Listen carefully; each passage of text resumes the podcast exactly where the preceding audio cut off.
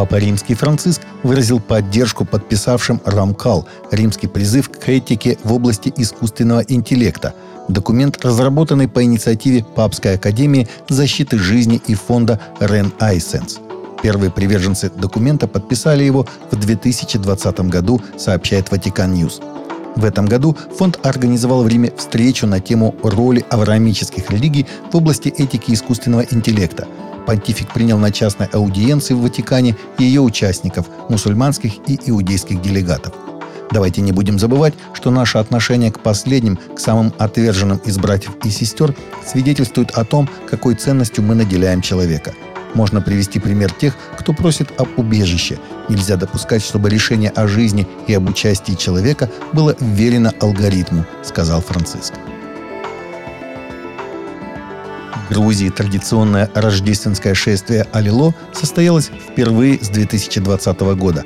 Последние два года оно было отменено из-за пандемии коронавируса – в Алило традиционно участвуют священники и прихожане церкви, в том числе дети, одетые в белые накидки и с венками на голове, символизирующие ангелов.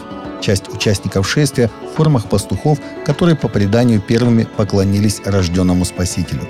По улицам столицы идут также буйвол и несколько ослов, запряженных специальными тележками. В них все желающие могут положить сладости и подарки, которые потом будут отправлены в детские дома – Традиция аллило в Грузии насчитывает около 15 веков. В старину мужчины на Рождество обходили дома, собирая пожертвования. В дальнейшем это стали делать дети. 37-летний отец четверых детей был убит 2 января после участия в дебатах между христианами и мусульманами в Восточной Уганде – на которых 13 мусульман уверовали во Христа, сообщили местные источники.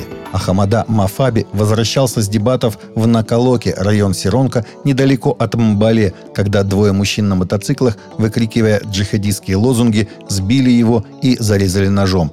Об этом рассказал один из христиан, посланных сопровождать погибшего – Ранее Мафаби сам оставил ислам, чтобы уверовать во Христа в декабре 2020 года после общения с пастором в маленькой деревне в районе Буталеджа.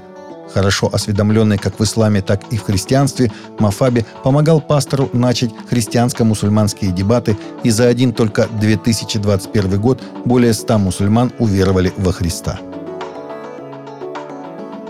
Христианская писательница и спикер Джеки Хилпери осудила личностный тест Энниаграм и извинилась за ее прошлую пропаганду этого теста.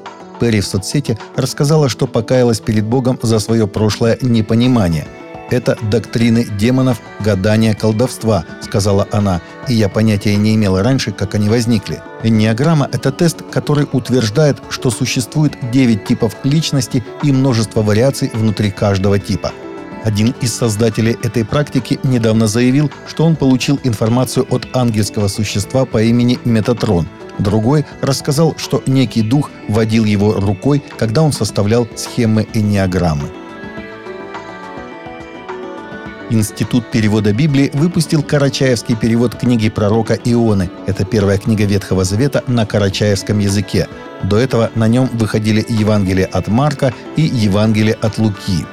Карачаевцы – тюркоязычный народ, проживающий в основном в предгорьях северо-западного Кавказа в Карачаево-Черкесской республике. Карачаевский язык принадлежит к кыпчакской ветви тюркской языковой семьи. Общее число говорящих в России, согласно переписи 2010 года, 305 364 человека. В книге повествуется о ветхозаветнем пророке Ионе, проведшем трое суток в чреве кита – Возобновленный недавно проект ИПБ по переводу Библии на карачаевский язык продолжается. Идет работа над избранными книгами Ветхого Завета. Уже переведена повествовательная часть книги пророка Даниила, которая готовится к публикации в этом году. Российская церковь христиан веры евангельской продолжает ежегодный пост Даниила с 9 по 29 января этого года, который посвящен миротворчеству – в течение 21 дня общины Российской Церкви будут молиться и поститься, руководствуясь основными темами молитв на каждый день. 12 января – молитва о международной миссии и миссионерах, развитие краткосрочной миссии и молодежные миссионерские проекты, подготовка миссионеров, чтобы каждое региональное объединение посылало миссионеров в зарубежные страны – Участие каждого верующего в международной миссии молитвами, финансами, участием в миссионерских поездках. Будем молиться обо всем этом. Таковы наши новости на сегодня. Новости взяты из открытых источников. Всегда молитесь о полученной информации и молитесь о мире и о мире в сердцах.